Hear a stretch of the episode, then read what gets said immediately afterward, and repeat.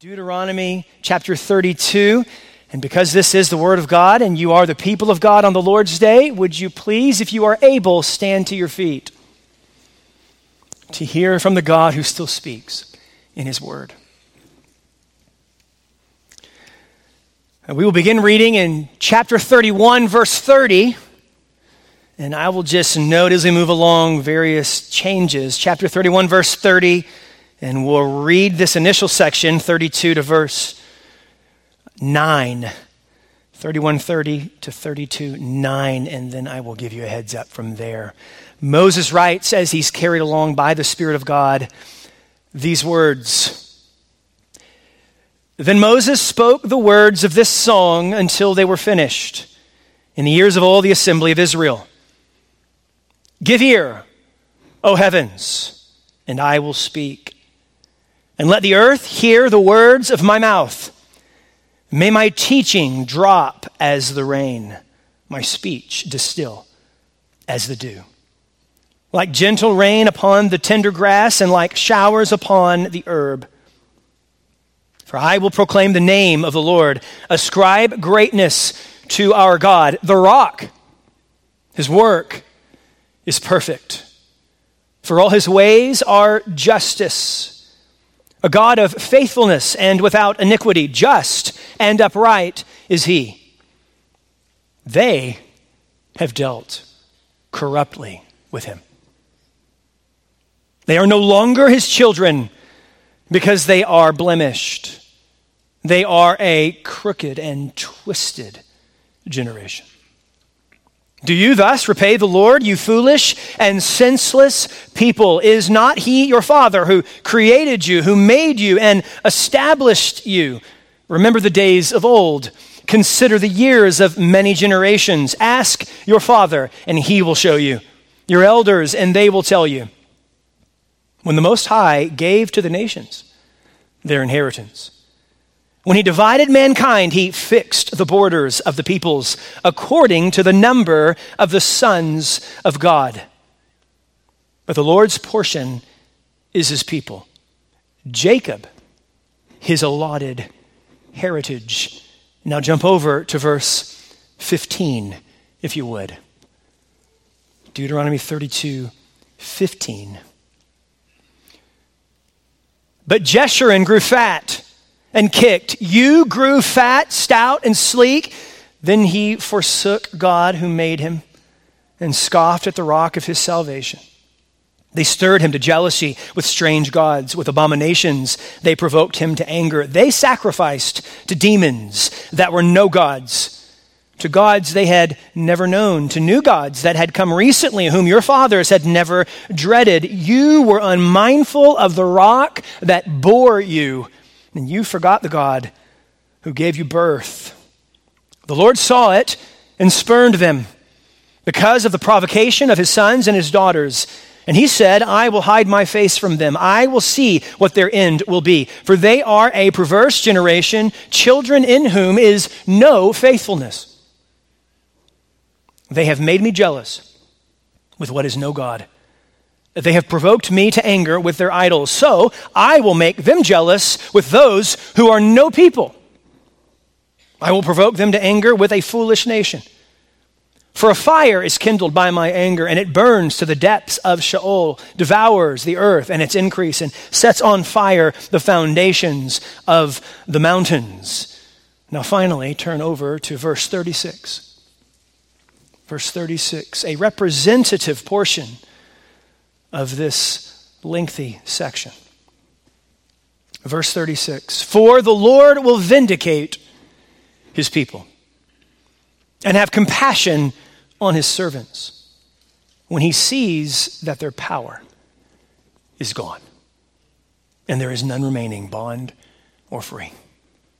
Then he will say, Where are their gods? The rock in whom they took refuge who ate the fat of their sacrifices and drank the wine of their drink offerings. Let them rise up and help you. Let them be your protection. See now that I, even I, am He. There is no God beside me. I kill and I make alive. I wound, and I heal. And there is none that can deliver out of my hand. For I lift up my hand to heaven and swear as I live forever. If I sharpen my flashing sword and my hand takes hold on judgment, I will take vengeance on my adversaries and will repay those who hate me. I will make my arrows drunk with blood, and my sword shall devour flesh.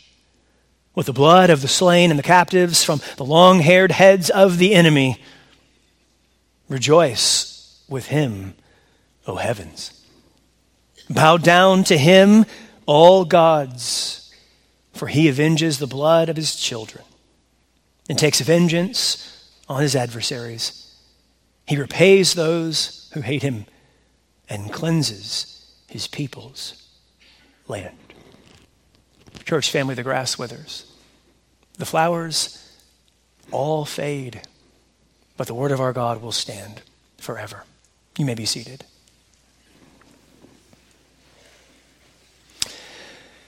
Music is powerful, isn't it?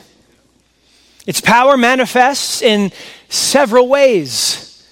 First of all, it is memorable, whereas various forms of prose often enter the ear only to stick for short periods of time. Poetry, music being one form of poetry, leaves a more lasting imprint on the memory often an indelible imprint on the memory.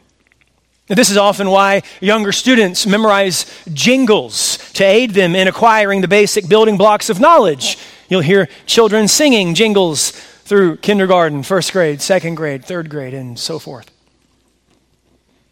So it is memorable. Additionally, music engages us at the level of affections.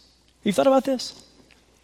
It engages us at the level of affections and not simply at the level of the intellect. I mean, it has the ability, as it were, as we're driving down the road, it has the ability to begin to alter our mood, to begin to impact how we feel, how we think, what we love, what we hate.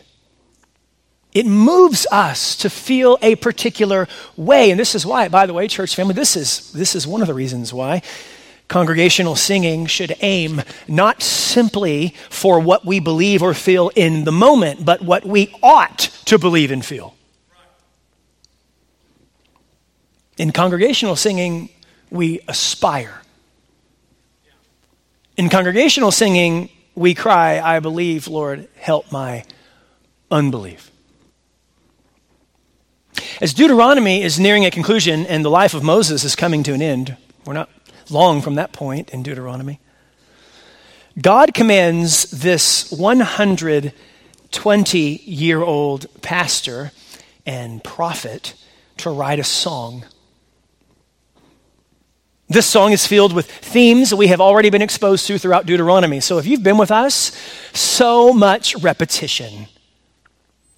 There is nothing, I don't think, you're going to hear this morning, if you've been with us throughout Deuteronomy, that you haven't already heard, and perhaps multiple times through the book of Deuteronomy. But rather than in the form of narrative or in the form of law, God chooses to communicate. At this point, as the book is wrapping up, he communicates with us in the form of poetry, in the form of song. Over the next few moments together, we're going to unpack this song by identifying, if you're taking notes, four themes. Mm hmm. Mm hmm. Four themes.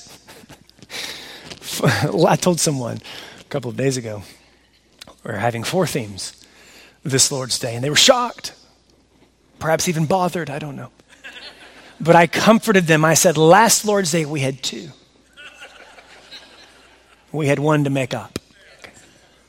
So this morning, four themes found throughout this song, and we will unpack them as we get to them. So you're going to have to wait in suspense to receive the four themes this morning. Let's begin by looking together at chapter 31 verse 30, through chapter 32, verse 2.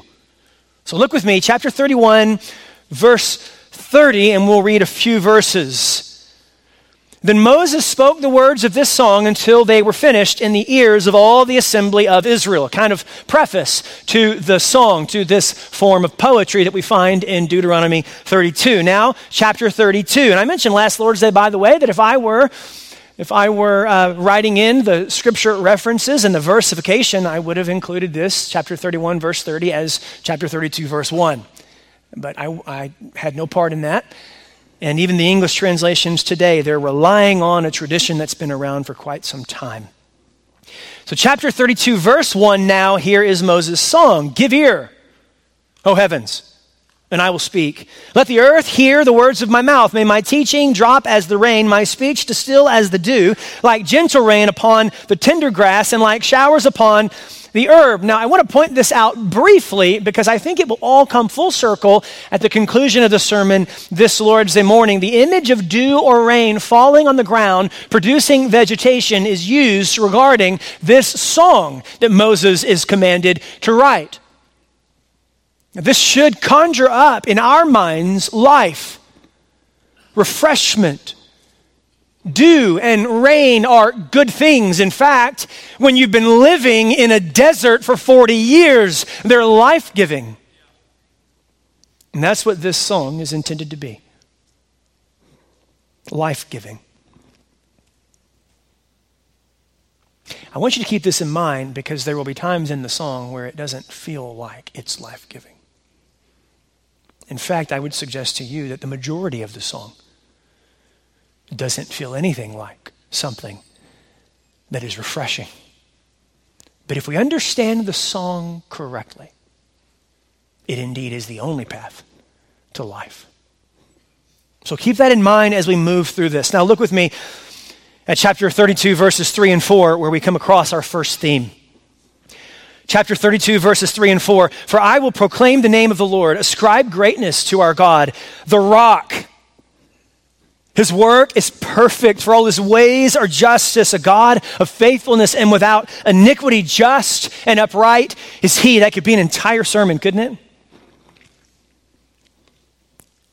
it I don't plan on it being an entire sermon. We'll see.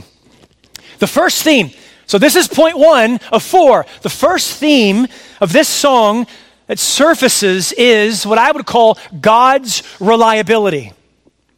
God's reliability. And I've borrowed actually some of this language from, from another brother who has written a commentary on this text, at least the first two points. He didn't have the final two points. But the first two points was a commentary written by Fernando, a helpful expositor, expositor's commentary. God's reliability. I want to give credit where credit is due. Notice that the song does not begin with Israel. It's not how the song begins. The song doesn't begin with you and it doesn't begin with me. It begins with God. A.W. Tozer once wrote these words What comes in our minds when we think about God is the most important thing about us. He wrote that in Knowledge of the Holy. What comes into our minds when we think about God is the most important thing about us. And so this song begins with who God is. There's nothing more important in all of life for Israel at this time, in this place, as they stood on the plains of Moab about to enter the land of Canaan. And there is nothing more important in all of life for us today, right here at First Baptist Powell in Powell, Tennessee, than what we believe about God. It is a proper understanding and love for God that shapes our lives in all the right ways. And it's an improper understanding about God and misguided loves that shape our lives in all the wrong ways. Consider the Garden of Eden for just a moment with me. And you've seen this throughout Deuteronomy. Israel is a picture of Adam and Eve revisited. It's the same thing that we find in Genesis 1 through 3. Adam and Eve fell into sin in Genesis chapter 3 precisely because they doubted the benevolence, the goodness of God in prohibiting that they eat from the tree of the knowledge of good and evil. And so essentially, their problem was a heretical belief about God.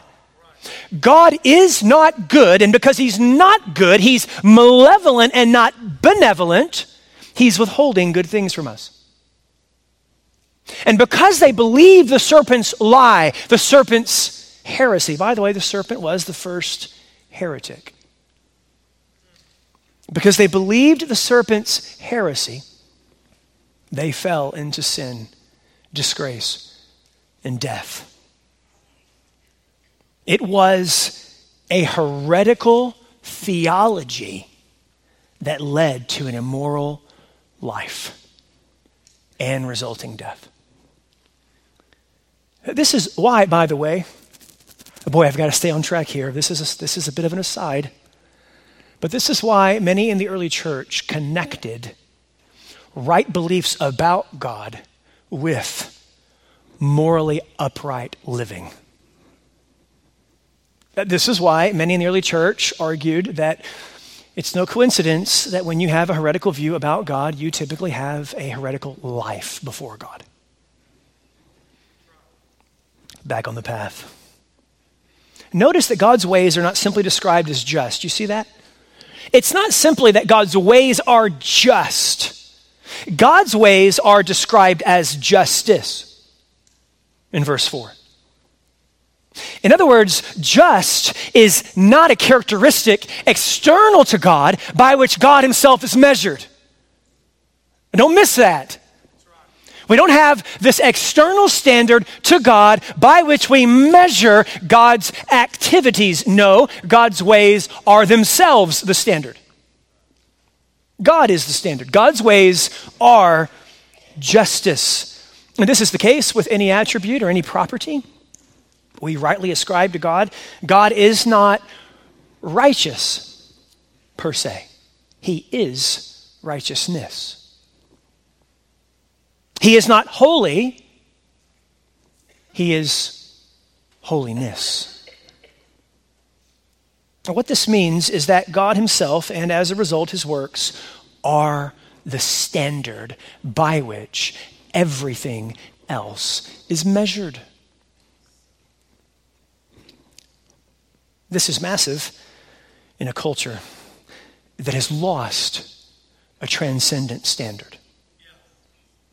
It's massive in a culture that is now unmoored and released from a standard that exists beyond the individual. Perhaps the most central way of describing God in our text is with the imagery of a rock. Do you see that? Over and over and over again, you see this image of a rock. Look at verse 4. The rock. Similarly, look down at verse 15. Where Israel, by the way, Jeshurun, the name Jeshurun is just a poetic description of Israel. Israel is described as scoffing at the rock of his salvation. Verses 30 and 31. How could one have chased a thousand and, and two have been have rather put 10,000 to flight, excuse me, two put 10,000 to flight, unless, here it is, their rock had sold them and the Lord had given them up. Verse 31 For their rock is not as our rock. Our enemies are by themselves. The image of a rock conjures up reliability, strength, refuge, power, stability, and being. Uh, think about a rock at least as it appears, rocks don't tend to change in our lives. If you looked at a large boulder when you were seven and you looked at the same boulder when you were 87, it would be likely that the boulder looked the exact same. Now, we know this isn't true. Rocks do, in fact, change, they're a part of finite creation. But this, of course, helps us understand what's created through the image of a rock. God is immutable, without change. And God exists in himself. He's, he's unmoved, as it were. And this, of course, sets God apart from everything else. Verse 39 sums up God's otherness well. In verse 39, we read, See now that I, even I, am He. There is no God beside me. I kill, I make alive. I wound, and I heal. There is none that can deliver out of my hand. Additionally, the image of a rock communicates the source from which Israel actually had received nourishment throughout their wilderness wandering. And we could, we could really unpack this at length. We're not going to, but I want to mention this to you. And if you're in community group, I hope you are. Perhaps your community groups will gather in various homes tonight and you can talk about this and talk about other things as well. But the image of a rock, if you were an Israelite at this point, the image of a rock communicates to you, oh, this was, this was the instrument, the avenue through which God actually produced water. Exodus chapter 17, verse 6, God, God told Moses, Behold, I will stand before you there on the rock at Horeb, at Sinai. And you shall strike the rock. Which is significant, by the way. God is standing on the rock, and the rock is to be stricken. And in striking the rock, what happens? Water shall come out of it. God says, and the people will drink. Worth mentioning here is Paul's interpretation so much, so much here, but Paul's interpretation of 1 Corinthians, in 1 Corinthians chapter 10, verse 4, of these passages where the rock in the wilderness, according to the Apostle Paul, is a reference to Christ.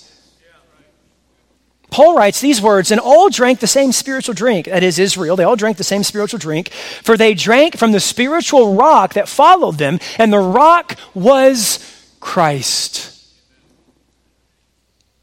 Of course, since Christ is God incarnate, referring to Christ as the rock in a way similar to Deuteronomy 32 would have been appropriate and faithful.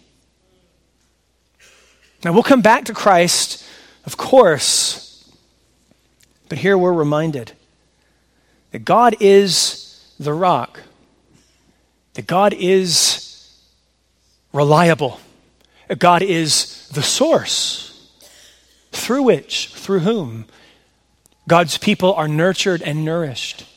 And Christ embodies this reality in being stricken, smitten by God, and afflicted. That through his death comes life giving water to those who will drink. That's an entire sermon all by itself. But we're going to keep going. We won't leave Christ permanently, though. We will come back to him as the fulfillment of Deuteronomy 32. In addition to God's reliability, second theme, the second theme we find in this text is Israel's rebellion. Israel's rebellion. This is nothing new, is it? If you've been with us in Deuteronomy, you've heard about this ad nauseum. And here it is again. Look with me at verse 5. Notice the contrast. So, God is the rock. His work is perfect. All his ways are justice, a God of faithfulness and without iniquity. Just and upright is he. Verse 5 They have dealt corruptly with him. They are no longer his children because they are blemished. They are a crooked and twisted generation. Israel's rebellion is the antithesis of God's perfection, God's justice, and God's faithfulness. Humanity's rebellion is the antithesis to God's reliability, to who God is, to what God does. When we see God accurately, I want you to notice this. When we see God accurately, such a vision of God produces a terrifying contrast with sinful humanity. You see that in the text? It begins with God. This is a song. This is a poem. It's to be recited over and over and over again. It's to leave an indelible imprint on many generations. And it begins with the reliability of God. And only when one sees God accurately is one ready to see mankind accurately. And this is what happens in the text. Israel is only properly understood and assessed in the light of the revelation of God. And so, and so any attempt, any attempt, church family, to understand who we are as human beings, essentially removed from who God is, is doomed to fail. Our conclusions about what humanity essentially is will be heretical unless they are rooted and contextualized and grounded in an orthodox Christian view of God. Invariably. I'll give you some examples. If God is not the sovereign ruler of the universe, we are autonomous individuals. My life is my life. My choice is my choice. My body is my body. You do you. I'll do me. But if we are formed by the sovereign, transcendent ruler of all of creation. We exist for the purpose of obeying him. My body exists for the purpose of giving him glory. My choices are to be yielded to his commands. My life is hidden in Him. And in Him we live, move, and have our being. You see? So many of the cultural movements today actually are rooted in a heretical theology. The problem often is not what's manifested, the problem is the root the root understanding about who God is or is not, that will invariably produce views about humanity that we find, of course, to be contrary to Christianity. If God is not holy, if we are not, as Isaiah in Isaiah chapter 6, in front of, in the presence of the God who is holy, holy, holy, then we are tempted to conclude that we are essentially good. That we're just fine, thank you very much. But if, as Isaiah experienced in Isaiah chapter 6, if indeed God alone is holy, holy, holy, if He is holiness, and we see ourselves in His presence in contrast to Him, then we're positioned to understand we are unholy, unholy, unholy. Moreover, we are predisposed to that which displeases him. We are essentially broken, fractured. As Paul the Apostle says in Ephesians 2 dead in our sins and trespasses unless God makes us alive. If God is not, and we'll perhaps stop with this one if God is not, then we are not image bearers. But we are the coincidental result of purposeless evolutionary developments.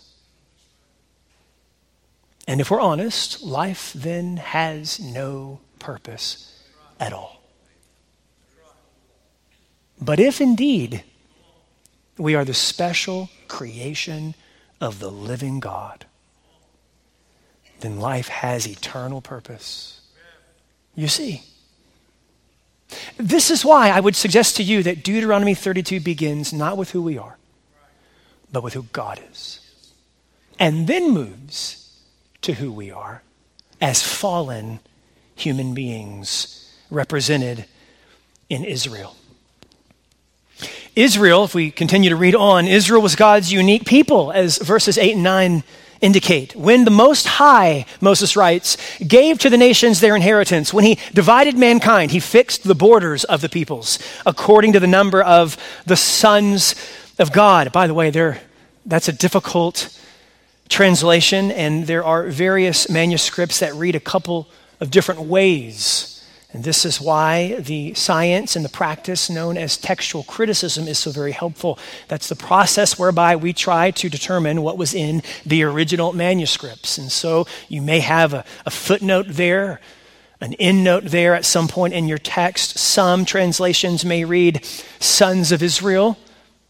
Others may read angels of God, and others may read sons of God. I don't think the essential meaning of the text is changed, as we're going to see. But the English Standard Version, and I do happen, by the way, to agree with it, reads sons of God at the end of verse 8. Verse 9, but the Lord's portion is his people, Jacob his allotted heritage. In other words, here's what these two verses communicate essentially. While all the nations belong to God, and all the nations possess various territories on account of God's sovereign decree and permission. God has uniquely chosen Israel as his portion, his heritage. And yet, what's the point? They rebelled. That's the point. While all the nations belong to God, he sovereignly selected Israel, but they rebelled against him. As the song goes on to say, God alone and no charlatan God came to Israel's rescue in the beginning. God reminds them of what he had accomplished on their behalf as he rescued them out of Egypt, as he brought them through the Red Sea, as he secured their future in the wilderness, even in the midst of judgment, continuing to persevere with Israel and his promises given to Israel. Verse 13 indicates he made him, that is, God made Israel ride on the high places of the land, and he ate the produce of the field. He suckled him with honey out of the rock and oil out of the flinty rock. Again, that image of a rock is used, doubtless calling us back to God as the source of all sustenance. God was good to Israel, and they rebelled.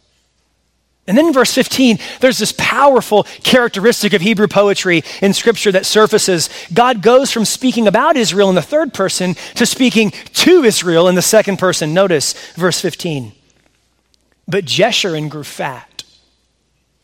Remember, Jeshurun is a way of describing Israel. Israel grew fat and kicked. You grew fat, stout, sleek. Then he forsook God who made him and scoffed at the rock of his salvation.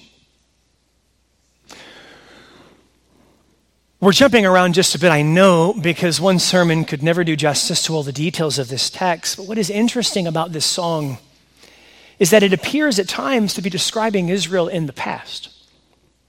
And by the way, this is one of the characteristics of poetry the use of tenses it appears to be describing Israel in the past during, let's say, the wilderness wanderings. And right now they're on the plains of Moab, right? They're standing on the plains of Moab. The, the wilderness is behind them, and the promised land is in front of them. And so perhaps God is simply describing Israel in the past, but I don't think this is the case. I do think God is describing Israel in the past, but remember, this is also a prophecy.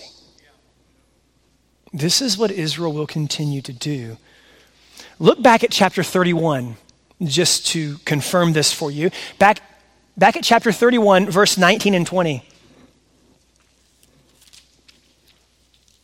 Well, this is last Lord's Day. We covered this section. And notice what God commands Moses. Now, therefore, write this song and teach it to the people of Israel. Put it in their mouths. Why? So that this song may be a witness for them, or rather for me, against the people of Israel. So this is going to serve as a witness against Israel. Verse 20 For when I have brought them into the land flowing with milk and honey, when I brought them into the promised land of Canaan, which I swore to give to their fathers, and they have eaten and are full and grown fat, they will turn to other gods and serve them.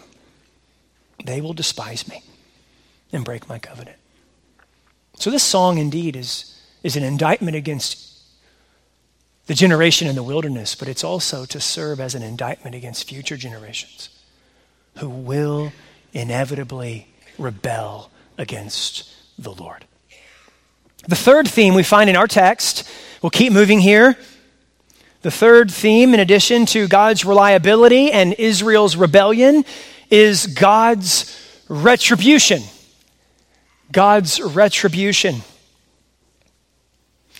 I invite you to look down with me at chapter 32, verses 21 and 22. 21 and 22. They have made me jealous with what is no God. They have provoked me to anger with their idols. So I will make them jealous with those who are no people. The play on words here. I will provoke them to anger with a foolish nation. For a fire is kindled by my anger and it burns to the depths of Sheol, devours the earth and its increase, and sets on fire the foundations of the mountains. Since Israel has worshiped other gods, by the way, other gods who are no God at all, false gods, non existent gods, there is no other rock. But since Israel has given their allegiance to those false gods that are no God at all, God says, I will use a people that are no people. In other words, I'm going to use a people as my instrument that are not currently my people. The irony here is because you've exchanged my glory with the glory of false gods, I will exchange you with those who are not my people.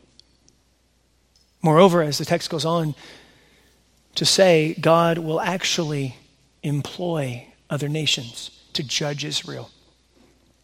They will be judged by foolish nations.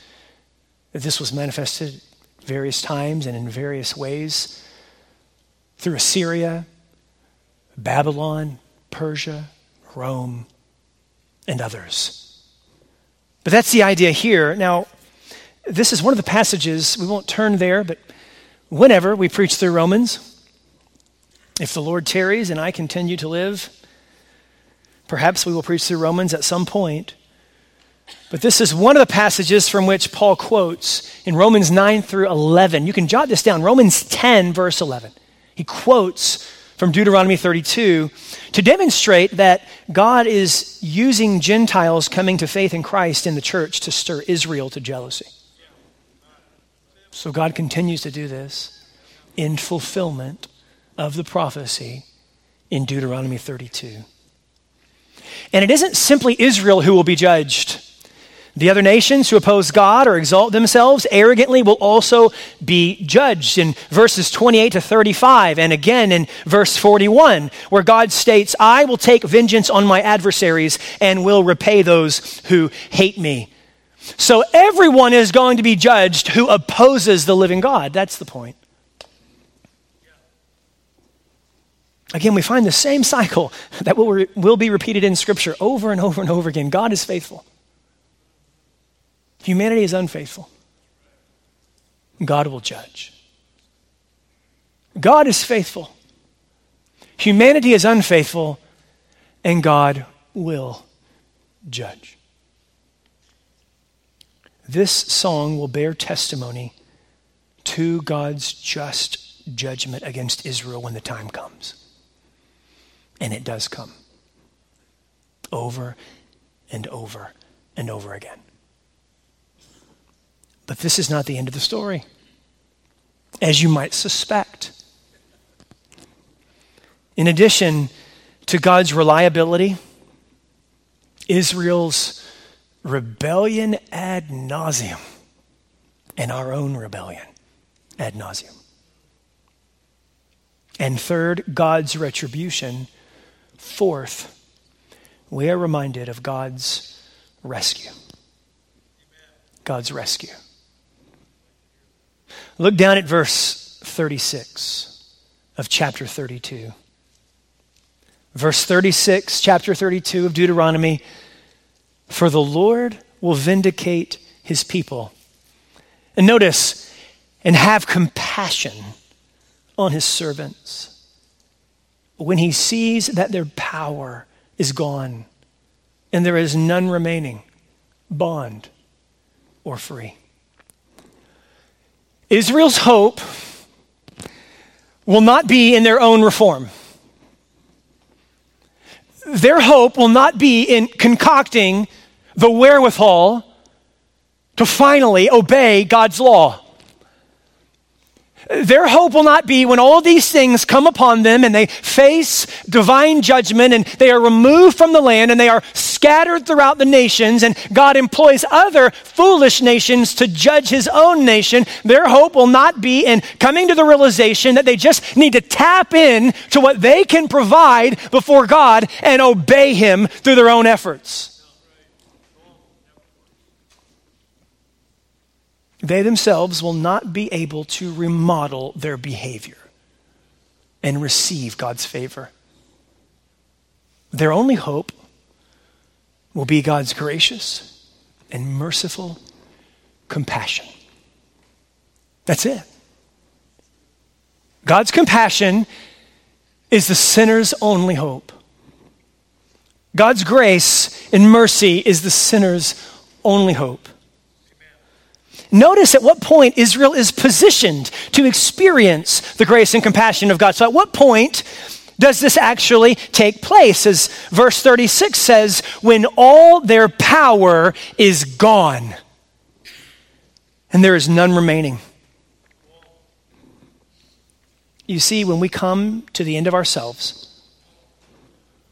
when we recognize that we have absolutely nothing to offer, when we are acutely aware of our own moral and spiritual bankruptcy,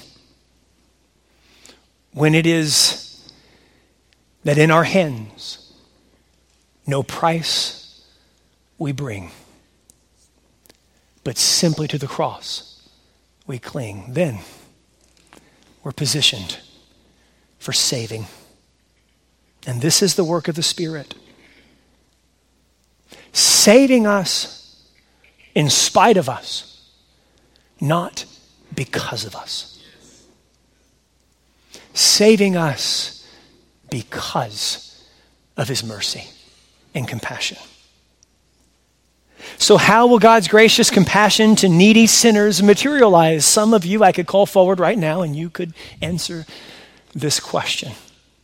How is it that God's compassion promised in verse 36 of chapter 32, how is it that that compassion will materialize for God's people?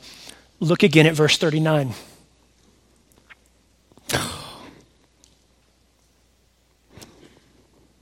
Verse 39. See now that I, even I, am He. There is no God beside me. I kill and I make alive. I wound and I heal. And there is none that can deliver out of my hand. It sounds similar to what Jesus says in John 10 that those who trust in him are placed in the Father's hand and none can take them out of the Father's hand. Israel will rebel against God. The result of their rebellion will be God's judgment. They will be in a state of death. God says, I kill, but I make alive. I distribute judgment and I rescue out of judgment. It is my judgment that sends you to the grave, and it will be my grace that calls you out of the grave. Notice that God subtly promises that this death sentence is not the end for Israel. God alone kills, he makes alive. Some of you, some of you may be aware of Ezekiel 37, and I want to turn there. I'm not going to turn there. Won't do it, not going to do it. Can't pressure me to do it. Ezekiel 37 is a wonderful passage in God's word where the prophet Ezekiel is taken in the spirit to a valley of dry bones. And the remains of God's people who were once alive are there. The remains in the form of bones. God's people who were once alive are now dead. Kind of valley full of dry bones. It's been there a while. God asks Ezekiel this question, verse 3 Can these bones live? And Ezekiel responds, You know, O Lord. Good answer. You don't know the answer. God, you know. God then commands Ezekiel to speak his word over these bones, and God then promises to breathe on them the breath of life. Bones come together. You know this? Go read this later.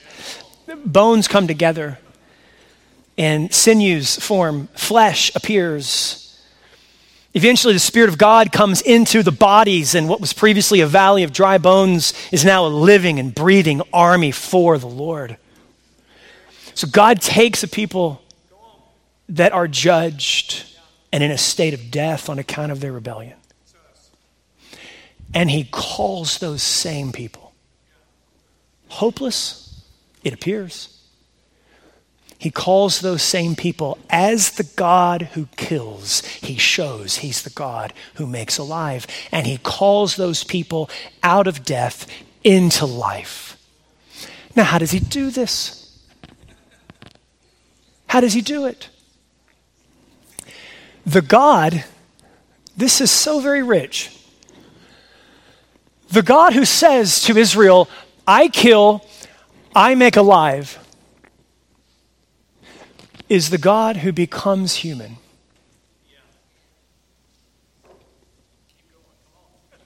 He becomes Israel. What does that mean? He becomes truly human while remaining truly God. He, he lives in perfect obedience, and then he submits himself to judgment. He passes under the sword. The God who says, I kill and I make alive, here in Deuteronomy 32, is the God who submits himself in the incarnate Son to death, even death on a cross. He embraces judgment in place of his people for their sin. And the God who says, I kill and I make alive, after undergoing death, conquers death through resurrection from the dead.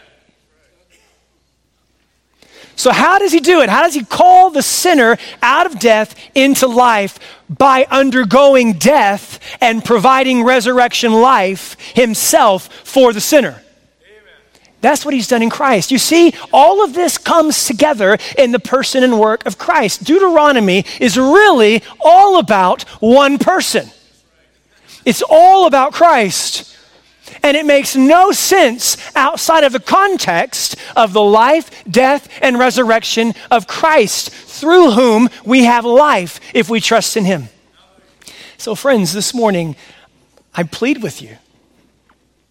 I plead with you to recognize precisely what God says about you in His Word that you're a rebel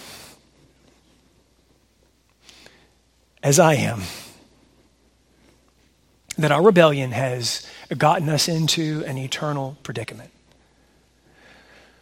And that predicament results in our death.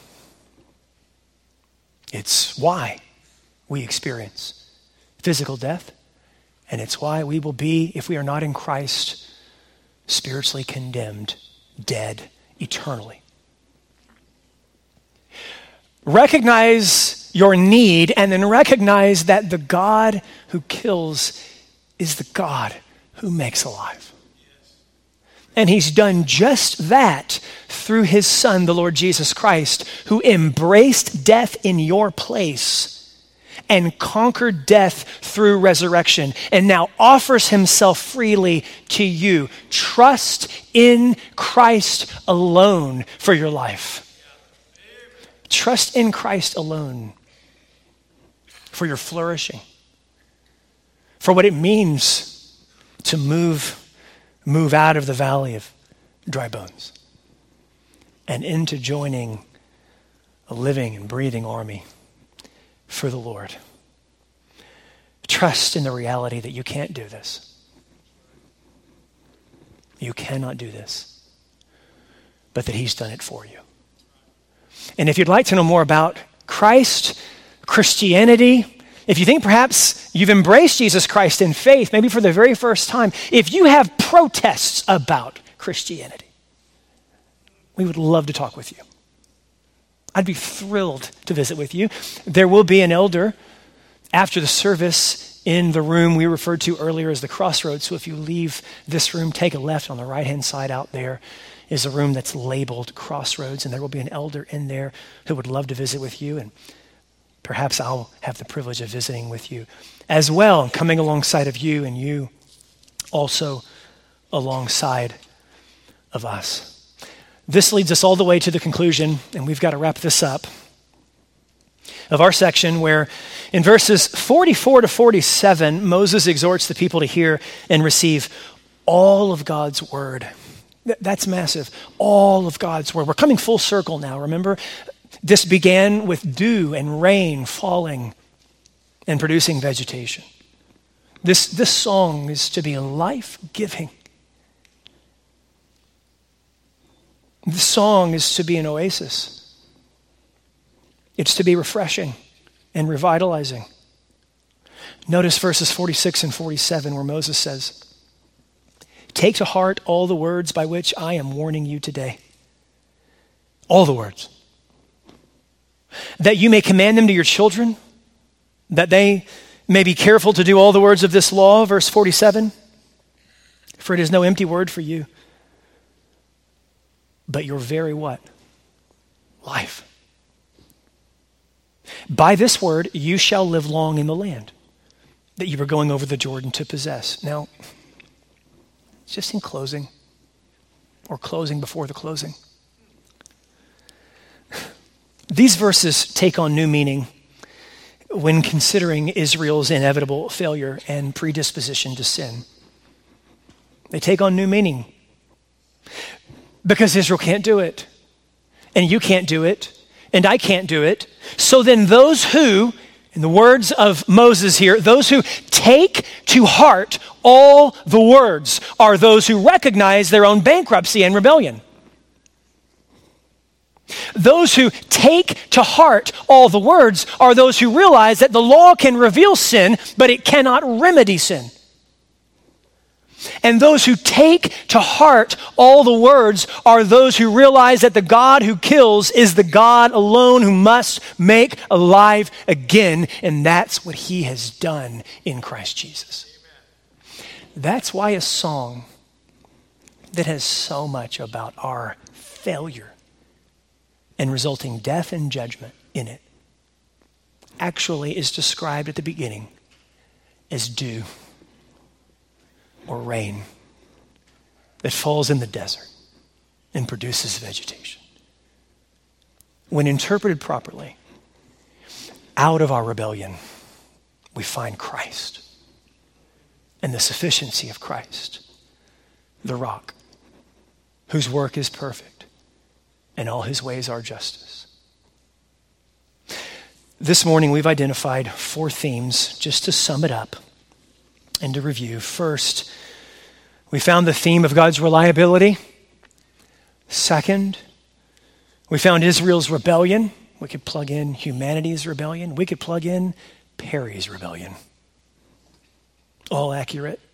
Third, we discovered God's retribution. And then finally, we found reason for hope and peace and security and assurance in God's rescue, giving life through Christ. Israel's only hope and our only hope is the compassion and grace of God. provided through Jesus.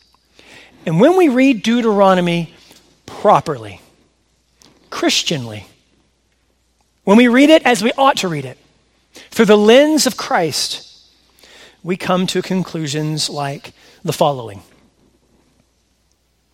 Not the labor of my hands can fulfill thy law's demands. Could my zeal no respite know? Could my tears forever flow? All for sin could not atone.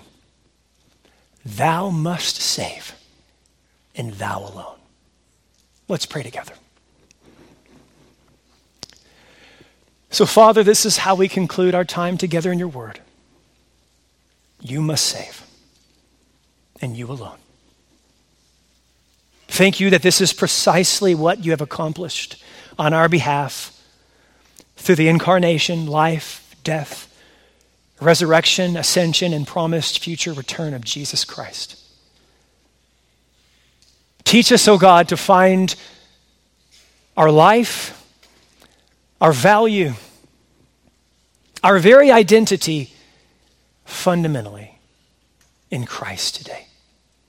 And to leave here in your mercy a changed and changing people.